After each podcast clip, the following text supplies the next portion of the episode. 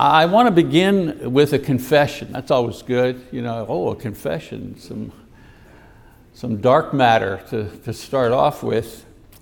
Um, I have been guilty myself of having had the elders for lunch. I don't mean they came over to my house and I fed them lunch. I mean, I've had them for lunch. They were lunch. I think you know what this means, don't you? It means that uh, maybe something happened or didn't happen at church.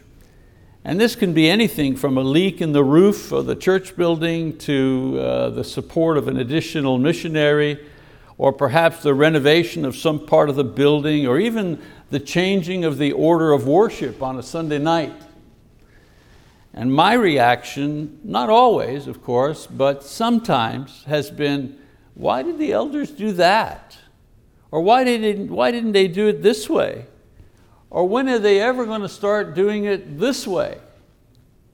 Or how are they going to start doing the thing that I want them to start doing? Or are they ever going to stop doing the thing that I don't like that they're, you know what I'm saying. You have the elders for lunch. Having uh, preached for over 40 years, I'm, I'm fairly certain that I've been for lunch a time or two myself. And of course, those with me uh, join in with their own grievances, using the church's leadership as the target of our collective frustration, as well as our desire to make things better. You see, having the elders for lunch is not born out of meanness or hatred, but rather out of a distorted sense of how things really are.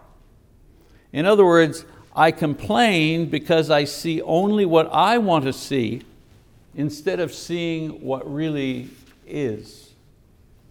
When I stop to think about it, I realized that my discouragement or my loss of enthusiasm and negative attitude begin to overtake my faith when I forget certain basic things.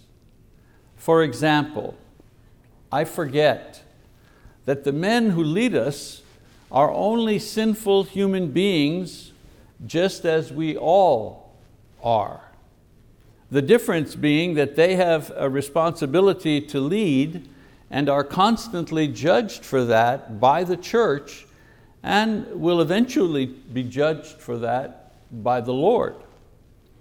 I need to remember that my role is not to judge. You see, God will do that and He'll do it fairly when the time comes. Rather, my task is to love my task is to support. My job is to pray for those who lead because I also will be judged by God when the time comes. Romans chapter 2 verses 6 to 11. Another thing that I forget is the following. Judging, complaining, second guessing, murmuring, grumbling, these things are of the flesh, not of the spirit. Their reactions, their uh, responses to disappointments or disagreements, and they are things that are from below, not things that are uh, from above. And usually they lead to dissension and division and even heartache. If you're not sure this is so, then read the book of Exodus or come to my Leviticus class and see the destruction that was caused by those who grumbled against Moses in different times. Of course, mistakes are made. Of course, mistakes are made. And less than optimum courses are sometimes chosen. And of course, leaders' weaknesses in certain areas are plain to see. However, our response to disappointment and the feeling of impatience when the changes that we want to see happen don't appear is not murmuring or silent rebellion. I think today we call that passive aggression. The true Christian response is prayer. Constant, fervent, directed prayer to the Father. You see, sometimes the most powerful spiritual posture is to be still before the Lord because in doing so you demonstrate that the strength of your faith is more important than the strength of your ideas. Very important to remember that. The church belongs to God, not us. He can make it stand or He can let it fall based only on His will and power, not on my opinion or your opinion. Brothers and sisters, our task is faithfulness. If you're, if you're wondering, what's my job? My job is faithfulness. God can work all things, including disappointments and frustration, for good, even for the well-being and growth of His church.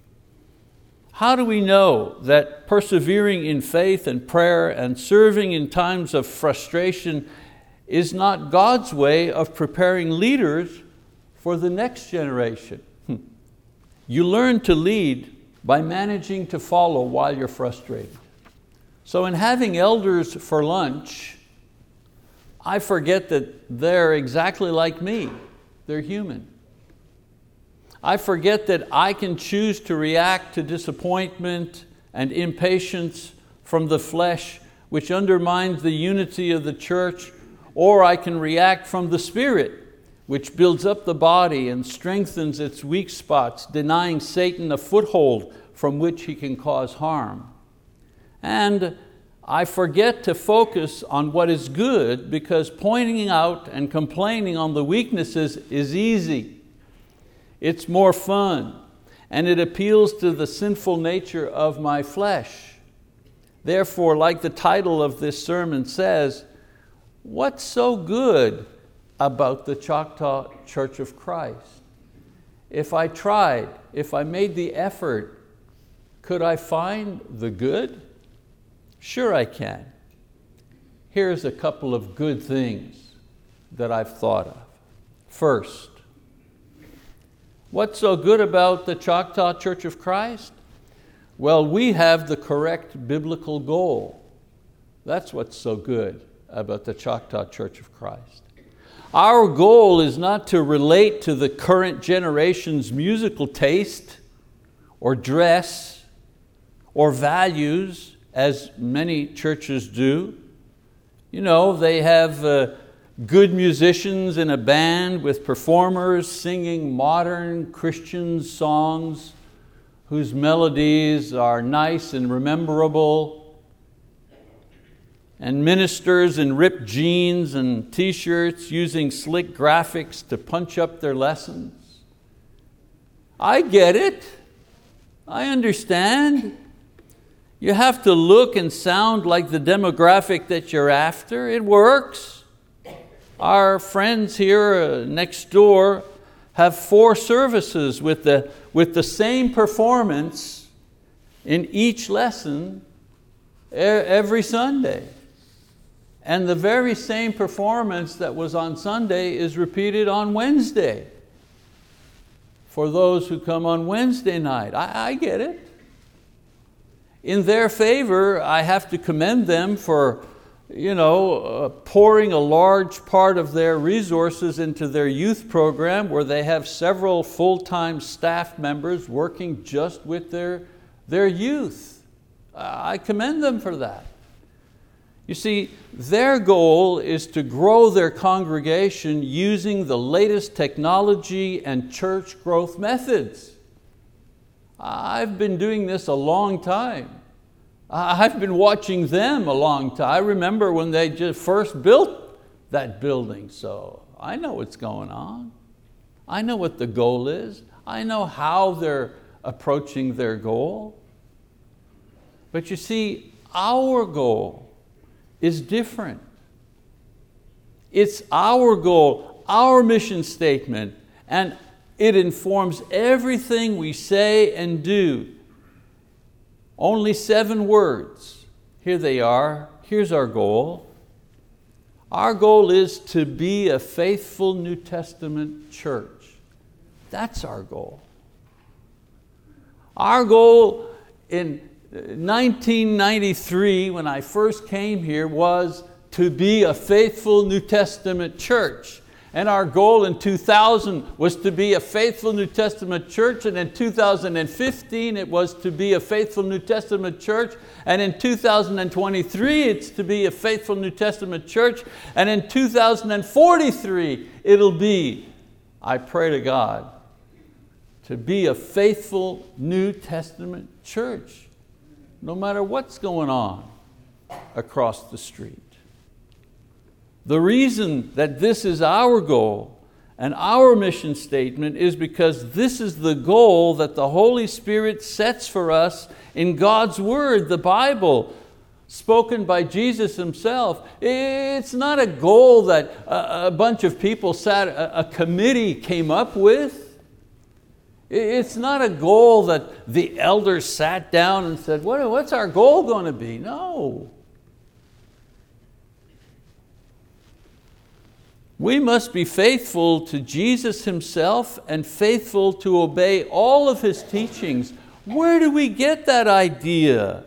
Well, we get it from the scripture. Jesus Himself says, but the one who endures to the end will be saved. Endures what? Endures how? Well, the one who is faithful till the end will be saved.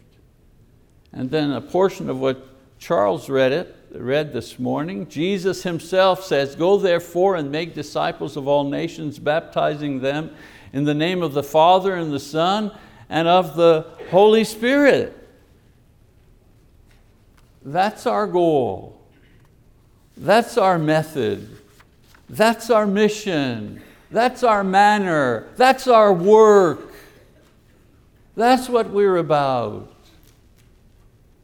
Striving to be a New Testament church means that our focus is to live and function as Christians guided by the New Testament in every generation, no matter what the style is, no matter what the decor of the moment.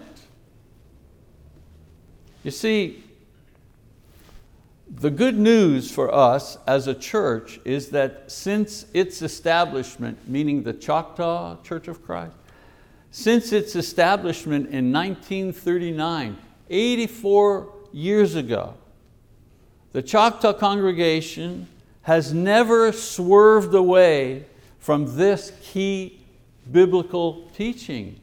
It was established in 1939 in Choctaw, actually outdoors. It, it met for the first two to three months out of doors in a tent and then moved to a small rented quarters. And in 1939, the brothers and sisters who gathered to be the church of Christ in Choctaw, all they wanted to be was a faithful New Testament church here in Choctaw. That's all they wanted to be. From back then, when uh, Choctaw was just a small town, a rural congregation, until today, as we are becoming an assembly of middle class professional and business owners, our goal, preserved and promoted by our leaders, remains the same. We strive to be a faithful New Testament church, nothing more, nothing less. 84 years ago, most of the people wore jeans and long dresses to come to church. And on Sundays, many of the men, most of the men wore suits and ties. Today, we dress differently, we wear jeans anytime. Only the preacher's wearing a tie, and even not only the preacher. When Jesus returns, He will not be looking for the largest church. He won't be looking for the culturally relevant church. He won't be looking for the most influential church.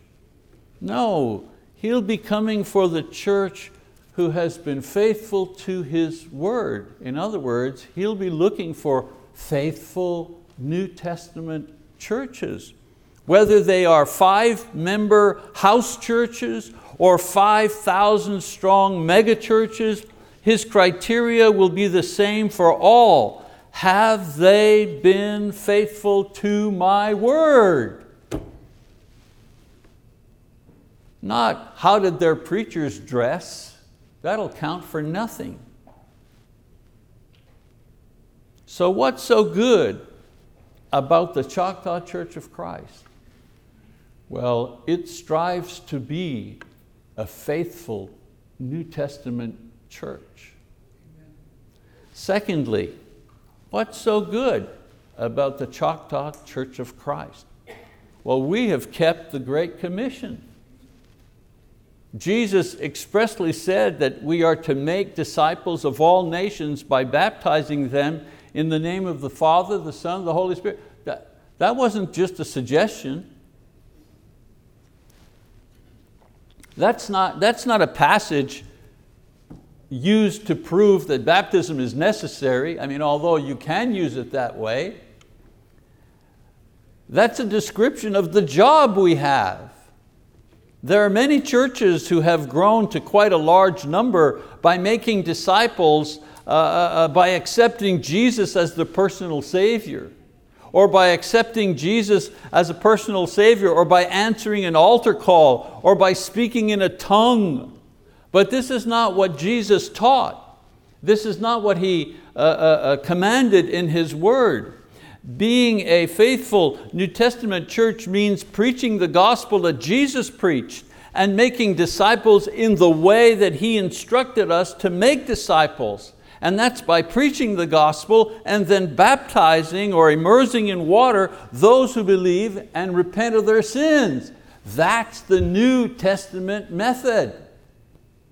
Of course, this is slow. Of course, uh, uh, it's complex.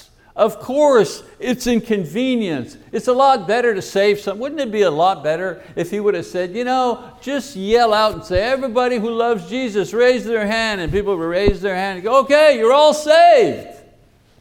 Man, I, I'd go for that. but that's not what he said. That's not what he taught. Being a faithful New Testament church is being faithful in the way that we teach the New Testament. The good thing about Choctaw is that this church spends over 30% of its budget on the work of evangelism here in the United States and in several countries around the world. Let me just give you the results. In Choctaw, in this congregation, we had 12 people who were baptized. Because of Bible talk, we know of, because of our mail, because people wrote to us and said, hey, thank you so much, I've been studying with Bible talk and I was baptized yesterday. Or we, we, we gave them a reference. They, people said, I live in New Zealand, where do I go to be baptized? You know, and we found them a church and we connected, you know, that's how we know. Well, we had 23 of those in uh, uh, uh, uh last year, in 2022. Uh, World Bible School, reports uh, 18 baptisms, same thing, they get letters and pictures, you know, they had 18 baptisms uh, uh, last year. Not World Bible School all over the world, I just mean right here in Choctaw, our edition of World Bible School had 18 uh, baptisms. In, in Haiti, before he passed, they sent us a report, 19 baptism in Haiti. In Kenya, Jeffrey Karima, 93 uh, uh, people confess, confessed Jesus, repented of their sins, were baptized. And our newest missionary in Zimbabwe uh, sent us uh, his records. 36 people were baptized. That's 201 baptisms last year because of what we do. They would not have happened if we would not be here doing what we do.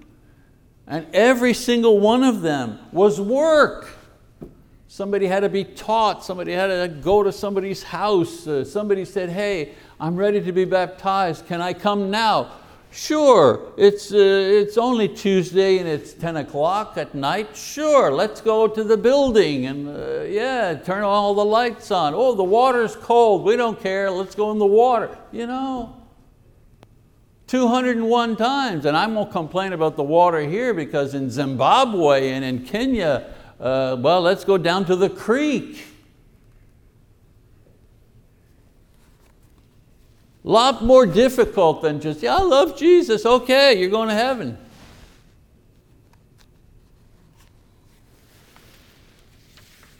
I know it's, it's quiet. It's not flashy. It's slow. It's grinding hard work in several countries, but we're doing exactly what the Lord commanded in exactly the way that He taught us, and we do it in this way because both of our obedience and the results glorify Him, not us. And that's what a faithful New Testament church does. It obeys Jesus Christ in what He taught in order to give Him the glory, not us the glory. And so what's so great about the Choctaw Church of Christ? Well, it's a new, a faithful New Testament church. And we have obeyed the Great Commission. And then number three, we survived COVID.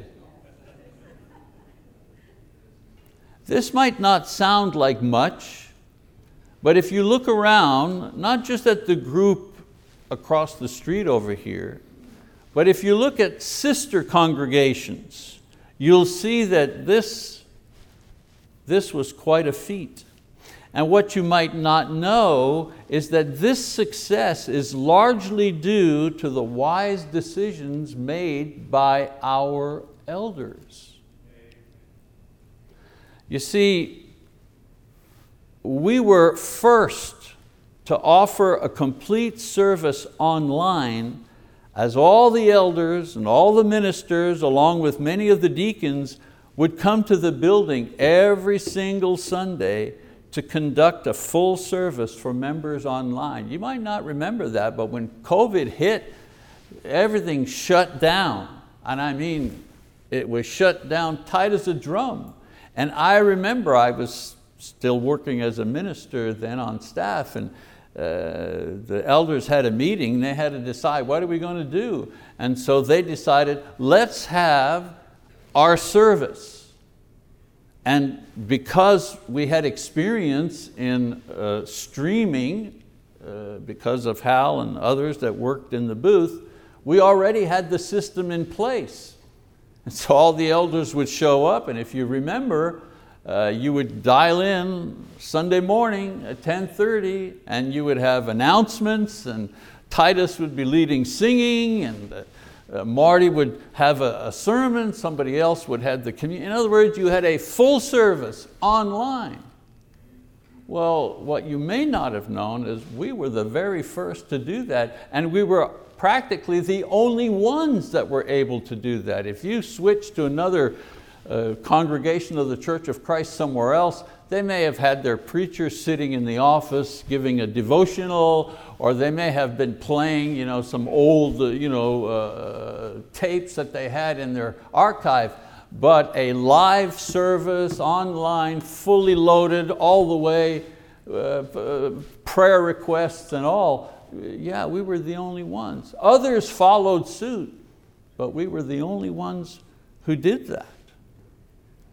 And then we were among the very first to open our doors and conduct live services while other churches stayed locked down.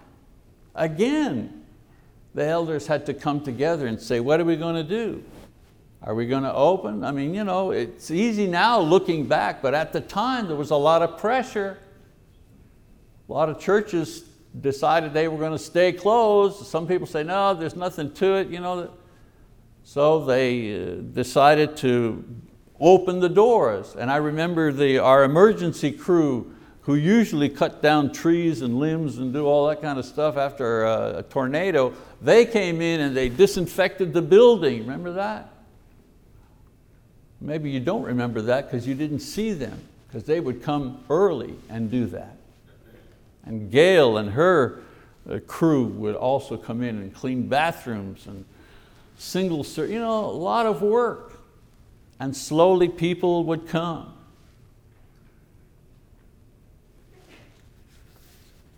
We took a lot of criticism because of that. People say, oh, you people are reckless and blah, blah, blah, blah, blah, blah. But the question was, what does a faithful New Testament church do? Well, it meets and it worships God. And it has faith that God will protect us. And then we again were among the first and few to return to a complete slate of morning service, evening service, Wednesday service, a full youth program, complete Bible school from cradle roll all the way to adult classes. In other words, we played offense while others were playing defense. Many churches have not returned to complete function to this day. And many of them have now canceled Wednesday service and Sunday night service because that died out. I mean, you stay closed for a year, you know, people, they end up doing something else. We even have people from other churches that come to our Wednesday night service because they don't have one. Many churches even shut down their youth program. Why? No youth. Not only did we survive intact, but in the middle of all this crisis, we hired a youth and family minister to guarantee that our ministry for youth would continue. Not everybody agreed. What? You, what? People are coming, uh, attendance is down, blah, blah, blah. You hired a, you brought on a, a youth, yeah. Where are the youth? Well, they'll come. They'll come back. And then when I retired from staff ministry because of health issues, the elders recruited and hired a dynamic young preacher to keep our pulpit ministry strong. What? You went and hired another minister? Yeah. Yeah, we did.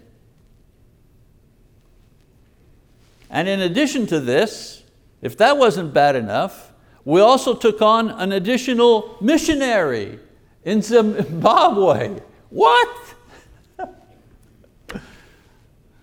and then we appointed a missions coordinator because we were having too many missionaries. We had to keep track of everybody.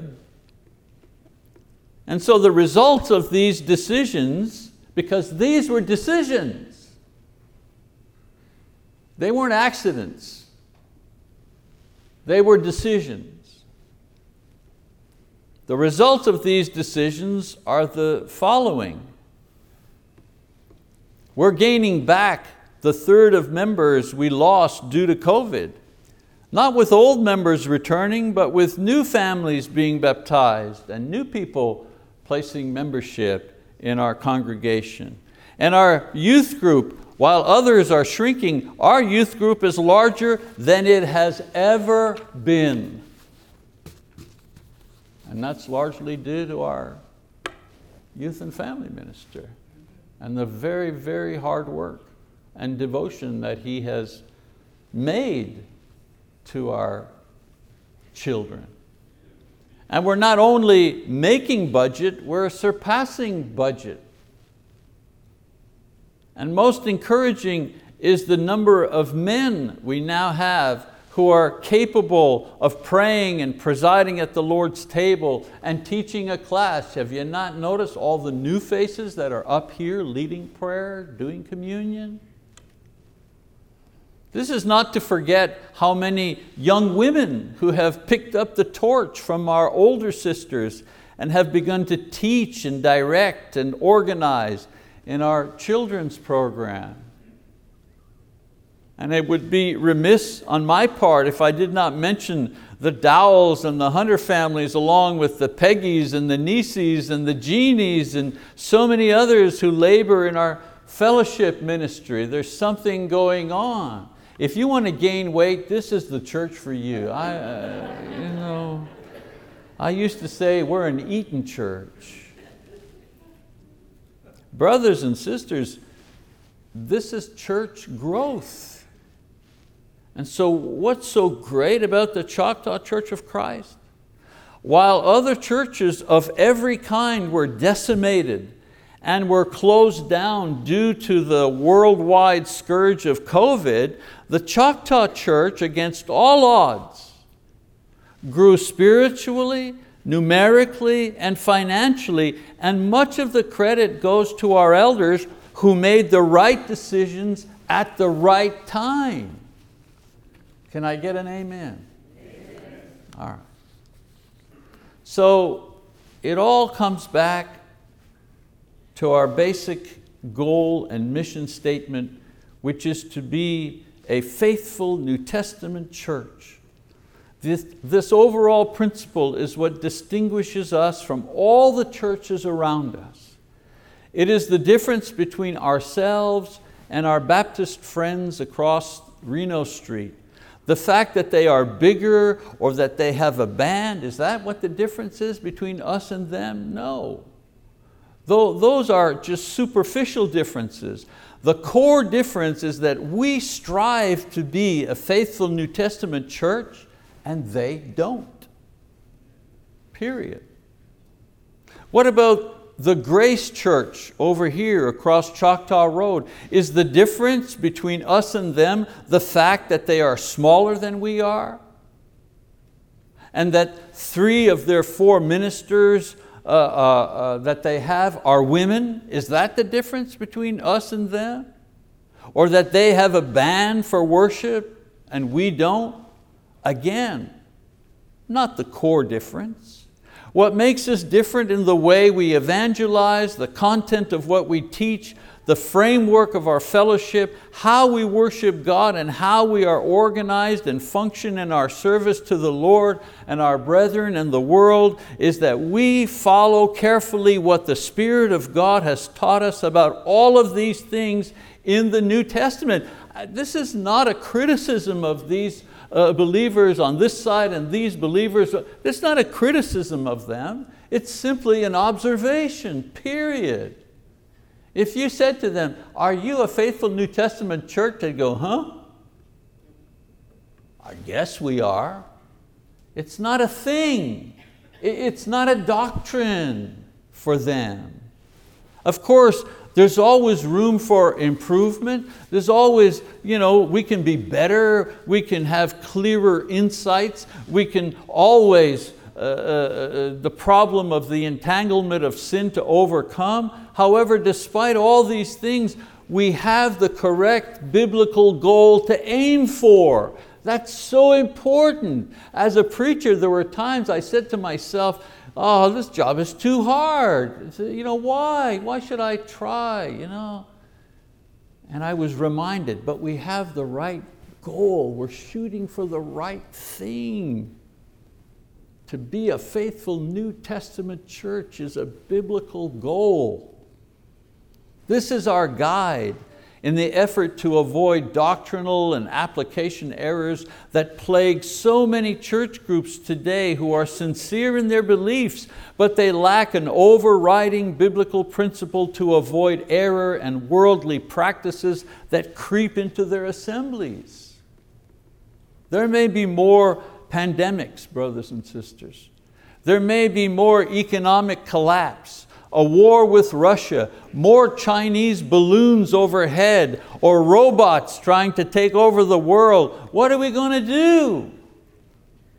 Well, we continue to be a faithful New Testament church as we have been since 1939 through wars, depressions, droughts, civil unrest, the hippie generation, the first man on the moon, the arrival of the internet, political scandal, electric cars, and the invention of artificial intelligence, we at Choctaw remain rooted in the fertile soil of the New Testament and we continue to bear fruit in every season as a faithful New Testament church. And returning to the issue of leadership, we should be thankful that despite the normal flaws and limitations of being human, our present elders have managed to keep this church aligned with this most basic objective without turning us to the left or to the right, despite the pressure to do so. And for this, I commend them as we all should. Another amen, please. The time will be upon us soon enough when there will be a changing of the guard and other men will be charged with leading this congregation. And now I speak to these men. When your turn comes, work with all your might to make things better, to serve using all of your gifts, to get things done that have been neglected, but remember one thing as you go forward into an unknown uh, future. The goal remains the same, and you will be judged for your ability to maintain this congregation as a faithful New Testament church. Do not forget that. Do not forget that. The building may change, how it looks, and the members come and go year in and year out, but the goal of your efforts will be the same as those who came before you and those who will follow you after, and that is to maintain this congregation as a faithful New Testament church until Jesus returns. One more amen. amen. I would be remiss at this point if I didn't show you what the New Testament teaches about salvation. For those who believe that Jesus is the Son of God, hear from Jesus' own lips is the shortest, clearest, and most concise teaching in the New Testament about salvation. In Mark 16, 16, Jesus himself says, He who has believed and has been baptized shall be saved, but he who has disbelieved shall be condemned. Many people try to twist Jesus' words here or claim that this particular passage doesn't appear in certain ancient manuscripts, but every major Bible version includes it because it simply repeats in simple language what Jesus and the apostles teach elsewhere in Matthew 28, 18, in Acts chapter 2, in Acts 22, 16. And so to close, I repeat, a New Testament church teaches what Jesus teaches, and a New Testament Christian obeys the gospel in the way the New Testament teaches it, by being baptized, meaning by being immersed in water as a repentant believer. If this has not been your experience, then as the New Testament instructs us in Acts chapter 40, I continue to encourage you this day to not delay and come to Christ by repenting of your sins and being baptized in His name.